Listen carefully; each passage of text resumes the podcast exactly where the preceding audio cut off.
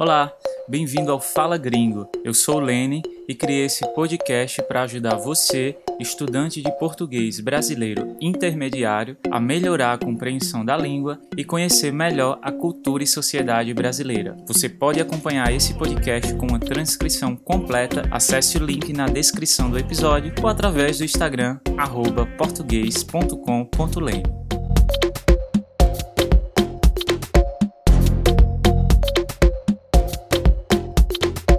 Fala gringo, fala gringa, tudo bem? No programa de hoje a gente vai entender um pouco mais da formação do português falado no Brasil. Eu vivo dizendo que é uma língua que carrega consigo muitas outras culturas e nesse episódio a gente vai saber como as línguas de origens africanas contribuíram para esse português suave, cantado e malemolente que vocês adoram.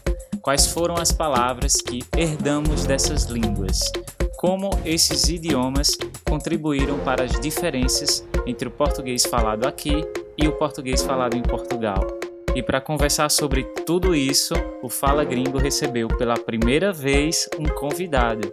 É o Vladimir do Tropical Português.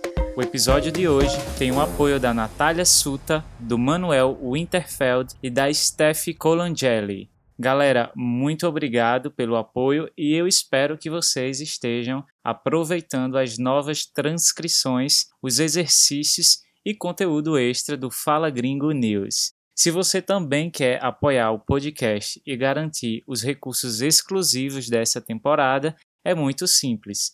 É só acessar o link que está na descrição do episódio, aí no seu aplicativo de podcasts ou simplesmente ir lá no Instagram português.com.lene. Lá no meu perfil você vai encontrar todos os links. Lembrando que não é uma assinatura, tá? É uma colaboração única. Você pode doar quanto você quiser e a plataforma é super segura. É a maior plataforma de financiamento colaborativo do país, então você pode confiar. Antes de eu soltar para vocês a minha conversa com o Vlad, eu gostaria de ler uma mensagem que recebi semana passada. Tchau, Lene. Eu sou Alexandra, sou italiana e comecei a estudar o português brasileiro há três semanas. Então, meu português não é perfeito, nem o meu, Alexandra, embora eu entendo quase tudo que você diz no podcast. Isso é muito útil. Eu adoro a cultura brasileira, encontrei muitos brasileiros na minha vida e tenho uma ótima opinião do povo brasileiro, simplesmente fascinante. Eu gostaria de agradecer você porque o podcast me ajuda muito durante esse período. Na Itália, estamos todos em quarentena. Esse momento é muito difícil, pois não temos o que fazer, não podemos sair de casa, mas os seus programas são excelente companhia. Muito obrigada. Tchau dall'Italia. Eu que agradeço, Alexandra, pela sua mensagem. Me tocou bastante saber que, de alguma forma, o Fala Gringo tem sido um recurso que está ajudando a passar por essa fase delicada aí na Itália. A todos os ouvintes que encontram-se em quarentena, mesmo que seja voluntária, por favor, se cuidem, tá bom? Evitem ao máximo estarem em lugares com muitas pessoas, porque mais que a sua vida, é também sobre a vida das pessoas que estão ao seu redor, que são realmente importantes para você. Aqui no Brasil, a pandemia ainda está no início. Há previsão de aumento dos casos, mas muitas medidas já estão sendo tomadas pelos governantes de cada região para minimizar o surto, tornar menor. De toda forma, acho que até a publicação deste episódio já estaremos em quarentena mandatória, quer dizer, aquela que é imposta pelo Estado. Mas eu não quero chover no molhado falando de coronavírus aqui. Por isso, vamos logo entrar na nossa pauta principal. No século XVI, milhares de pessoas foram trazidas à força para trabalhar no Brasil como escravos. Essas pessoas vieram de várias regiões do continente africano e trouxeram consigo muitas das suas heranças culturais: música, culinária, cultos religiosos e línguas, é claro. Entre os principais grupos que vieram para o Brasil estavam os bantus e os sudaneses. De vários dialetos existentes pela África, os que tiveram maior impacto no Brasil foram o quibundo, o kikongo e o umbundo. E na minha conversa com o Vlad, a gente fala um pouco dessas influências. Ah, uma coisa muito importante para você notar: como eu e o Vlad falamos português com um sotaque muito diferente um do outro. Isso é apenas uma amostra grátis da diversidade de acentos que você pode encontrar aqui no Brasil. Escuta só. Vlad, vamos começar. É, primeiro de tudo, obrigado por você estar participando. Achei massa que a gente conseguiu enfim, fazer esse, se encontrar para gravar esse podcast e com um tema tão interessante. E eu já te apresentei no começo do episódio, mas fala um pouco sobre tu antes de a gente entrar no tema de uma vez, por favor. Claro, para mim é um prazer fazer parte desse projeto que eu conheço já há algum tempo, admiro bastante a qualidade, os temas que você aborda no podcast. Bom, eu sou atualmente eu sou professor de línguas. Eu trabalho ensinando português para estrangeiros, francês, espanhol e inglês. Mas eu comecei a minha vida acadêmica com química, tive uma mudança absurda na, no direcionamento profissional, até que eu me encontrei no ensino de idiomas. Depois disso, é, isso faz mais ou menos uns cinco anos, mais ou menos, que eu comecei a dar aulas. E finalmente, depois de anos de planejamento, eu comecei a produzir conteúdo online no Tropical Portuguese, que é uma página pela qual eu encontrei o Fala Gringo. E graças a isso a gente está aqui com essa, essa parceria. Vamos direto para a nossa pauta. A gente vai falar aqui sobre as influências das línguas africanas no português brasileiro através do processo de colonização. Gostaria de a gente começar com as definições, com as palavras. Hoje no Brasil a gente, vez ou outra, até na internet mesmo, se depara com algumas polêmicas como a forma de chamar uma pessoa da cor negra ou preta. Enfim, tem gente que prefere ser chamado de preto, outras pessoas preferem ser chamadas de negras, e ainda tem outras palavras como nego, neguinho. O que você pensa disso? Existem muitas maneiras de é, se referir a, a pessoas negras, que é como eu geralmente me refiro. Mas, por exemplo, preto é uma palavra que passou a ser mais comum recentemente, talvez nos últimos 10, 15 anos, depois que o IBGE passou a adotar essa definição nos seus indicadores sociais. Então, hoje em dia é muito mais comum é, pessoas se auto-identificarem como pretos, graças a isso também. Mas antigamente, preto era visto como uma ofensa, chamar de preto. Mas com a, a, a língua evolui e com o tempo é, hoje em dia o termo é muito mais comum. Nego é uma palavra interessante porque ela pode ser usada tanto como insulto como uma forma afetiva. Por exemplo, eu tive uma namorada que me chamava de meu nego, mas ela também é afrodescendente. Então é uma coisa que vai depender do contexto, do tom de voz em que se usa essa palavra e até mesmo da pessoa a quem você fala. Exatamente as línguas africanas trazidas por essas pessoas que foram escravizadas, elas também se adaptaram muito bem à língua portuguesa e deixaram muitas referências, né? palavras e tonalidades, a forma de falar que mudaram é, o português lusitano. Por exemplo, a palavra bunda para se referir a nádegas, que é a palavra utilizada no português de Portugal. Quais são as palavras que você mais gosta do nosso dia a dia que são de origem de línguas africanas? Definitivamente, a minha palavra favorita de origem afri africana é cafuné, tanto pelo som que ela tem quanto pelo significado. Cafuné vem do quimbundo e significa uma carícia, um carinho na cabeça de alguém. Outra palavra muito é, parecida também é dengo, que pode, pode ter um significado até às vezes um pouco negativo, quando a pessoa faz uma manha ou finge algo, né? Fala que a pessoa está fazendo dengo. Mas a, a palavra também tem um significado positivo, que é um pedido de aconchego no meio de um dia difícil. É meio aquela uma situação aqui a criança está querendo colo, né? A criança quer estar perto dos pais, da mãe, enfim. Outras palavras que são muito usadas no dia a dia são moleque, xingar, o verbo xingar, e muvuca. Né? Até já usei essa palavra muvuca no episódio das festas de fim de ano no Brasil. Vamos trazer alguns exemplos do que são essas palavras, dos conceitos. começar pelo verbo xingar, né? O que é xingar, Vlad?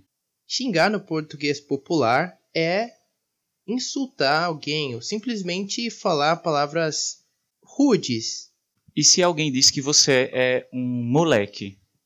Esse pode ser um, um xingamento também.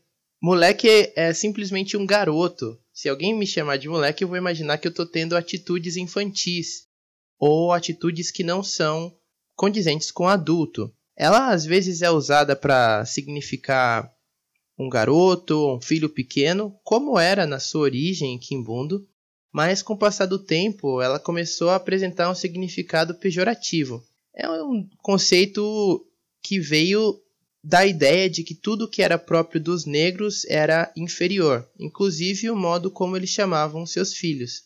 Né? Durante o período colonial, por exemplo, chamar um menino branco de moleque era uma grande ofensa. Atualmente, essa palavra é mais atribuída a crianças que se comportam mal, crianças desobedientes, que fazem molecagem, mas também é utilizada para qualificar pessoas brincalhonas ou que não merecem confiança. E o que significa estar no meio de uma muvuca? Muvuca é uma palavra também bastante usada. Essa palavra é de origem banta e simplesmente significa uma aglomeração de pessoas muita, com muito barulho. O carnaval, por exemplo. Bom, além das das palavras, né? Também temos influências fonéticas, né? Tem um sociólogo, Gilberto Freire, que estudou bastante essa relação de senhores de engenho com, com escravos. Tem até uma obra muito famosa, Casa Grande Senzala. Ele tem uma citação que diz assim: a ama negra, quer dizer, a mulher negra que cuidava das crianças, a ama negra fez muitas vezes com as palavras o mesmo que fez com a comida machucou-as, tirou-lhe as espinhas, os ossos, as durezas, só deixando para a boca do menino branco as sílabas moles. Até destaca o papel da mulher negra como a figura que trouxe essas referências de palavras, né? A gente pode ver influências, por exemplo, na pronúncia rica de vogais da nossa fala, mesmo que essas vogais não existam na palavra escrita é o exemplo da palavra ritmo, é como se a gente pronunciasse dois is aqui, ritmo, sendo que o T é mudo, pneu e advogado, quando na verdade seriam apenas a pronúncia das consoantes. Outra tendência é de não marcar o plural dos substantivos. A gente costuma dizer, principalmente na linguagem popular do dia a dia, falar apenas o plural no artigo. Os meninos, as pessoas, as casas, enfim. O que é que você pode destacar mais, Vlad? Dois pontos que eu, que eu acho bastante interessante na linguagem falada no Brasil são a dupla negação, né não? E a consoante final que acaba desaparecendo na fala natural do brasileiro. A dupla negação é a tendência de colocar uma palavra negativa antes e depois do verbo na, na linguagem falada. Por exemplo, não quero não, nunca sei de nada. São palavras que têm essas, esse sentido negativo e utilizadas duas vezes na mesma frase. No português falado, essa é uma tendência muito comum, mas que em outras línguas às vezes é considerado até errado por ser considerado como uma afirmação se você negar duas vezes. A outra tendência muito comum também de influência africana é omitir as consoantes finais das palavras ou mesmo transformar essas consoantes em vogais. É uma coisa muito comum no infinitivo dos verbos em português. Por exemplo, o verbo falar acaba sendo pronunciado falar. O verbo dizer também perde o R e acaba sendo pronunciado dizer. Até mesmo o L final, que no português de Portugal é pronunciado como consoante, no Brasil ele perde essa pronúncia de consoante e é pronunciado como uma vogal, a vogal U. Exatamente na palavra Brasil, nós temos um exemplo disso, em que o L final é pronunciado como a vogal U. Brasil. Ah, aproveitando que a gente está voltando para essa diferença do português de Brasil e Portugal, ainda existem outras palavras muito recorrentes no dia a dia, são muitas na verdade, né? E que graças às línguas é, de países africanos acabaram deixando o português com essas características próprias. A gente já falou de bunda, mas também tem a palavra cochilar, que é essa pequena dormida que você faz após o almoço no intervalo entre o trabalho, normalmente é um sono curto, né? Que em Portugal é chamado de, de dormitar e a palavra caçula, que eu particularmente adoro, para falar da criança mais nova da família ou do seu irmão mais novo, em Portugal é chamado de Benjamin. Bom, ainda continuando a discutir essas diferenças, você acha que podemos dizer que a língua trazida de Portugal, chegando aqui em terras brasileiras, tornou-se a língua brasileira, o português do Brasil? Como a gente pode estabelecer é, relações entre esse processo que nos levou à língua que falamos hoje e à cultura africana? Essa é uma ótima pergunta, porque geralmente nós dizemos, ah, eu falo português, mas ninguém realmente pensa muito a respeito do que isso quer dizer. É, será que dá para dizer que a gente fala português e que a língua falada em Portugal foi simplesmente trazida para o Brasil? Uma, uma maneira para a gente começar a entender essa diferença é pensar que o galego, que é uma língua oficial na Espanha, é mais próximo do português de Portugal do que o português de Portugal é próximo ao brasileiro. Essas diferenças elas vêm de processos socioculturais que o Brasil sofreu, mas que a gente pode dizer que também aconteceram esses processos socioculturais em outros países que hoje adotam o português como língua oficial. Um exemplo que eu gosto muito de citar é o Mia Couto, o autor africano de Moçambique, que também foi uma colônia portuguesa e que viveu durante muitos anos da guerra de independência desse país. Na sua linguagem, na temática, ele demonstra como essa como esse processo influenciou tanto a linguagem quanto a cultura e a maneira de se enxergar nesse país. Uma recomendação que eu posso deixar aqui é o livro Um Rio Chamado Tempo, Uma Casa Chamada Terra, que mostra realmente essas influências da guerra de independência que o autor presenciou e as inúmeras tangentes com o folclore local. Eu cito esse exemplo do Miyakoto para mostrar como não é somente no Brasil que esses processos socioculturais e políticos têm influência na linguagem. Apesar da posição periférica que os negros na colônia possuíam e que de muitas maneiras ainda possuem, eles ainda influenciaram grandemente a língua e a cultura brasileira.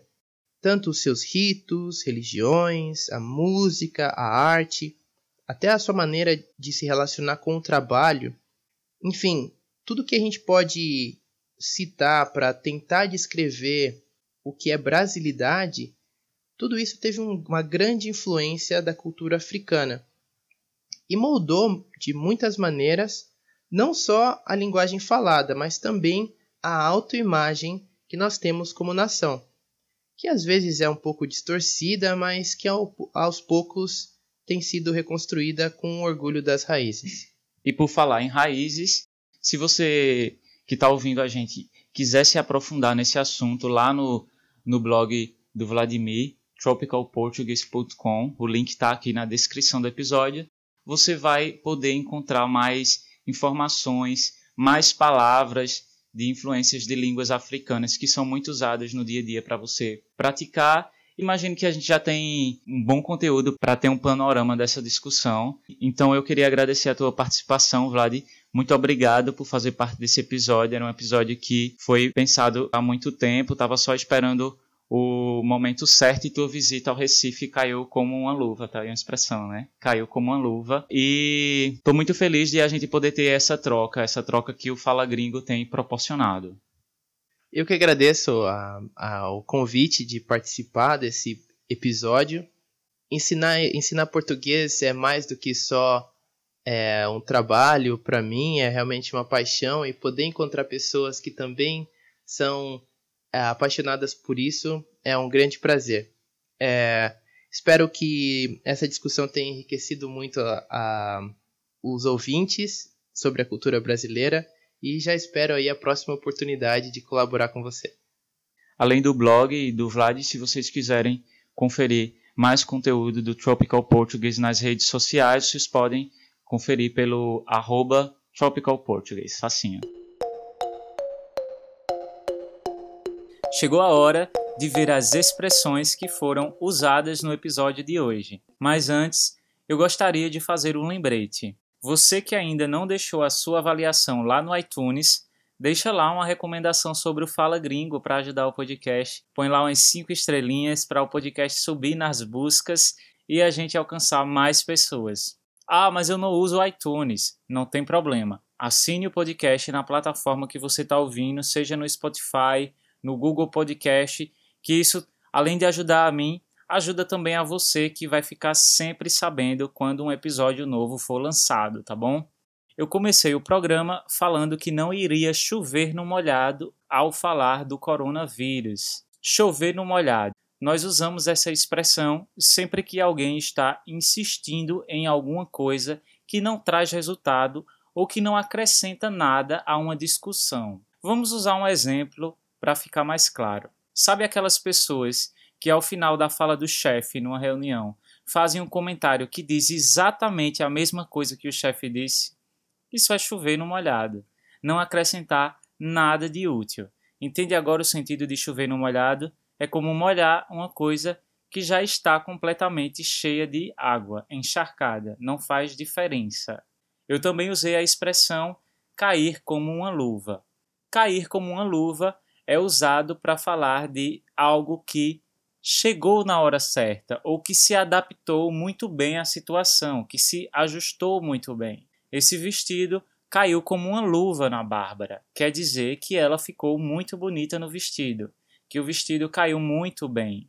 Outro exemplo: a liberação de alguns serviços de streaming nas semanas de quarentena caem como uma luva nesse período. Quer dizer que são realmente úteis.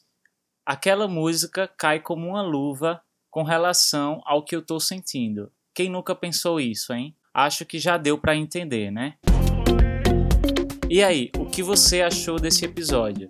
Lembrando que não é a primeira vez que o Fala Gringo aborda a influência de outras línguas na construção do português falado no Brasil. No episódio 2, vimos como as línguas dos indígenas moldaram a nossa forma de falar o português e algumas palavras que herdamos do tupi-guarani. Para quem é colaborador do Fala Gringo, a prática do português não para por aqui. Na transcrição do episódio tem um ponto de gramática retirado da nossa conversa e uma atividade para você testar o que aprendeu. Bom, eu me despeço de vocês, espero que estejam todos bem e mais uma vez se cuidem. Esse foi o Fala Gringo, o seu podcast de português brasileiro. Eu espero vocês no próximo episódio. Até lá!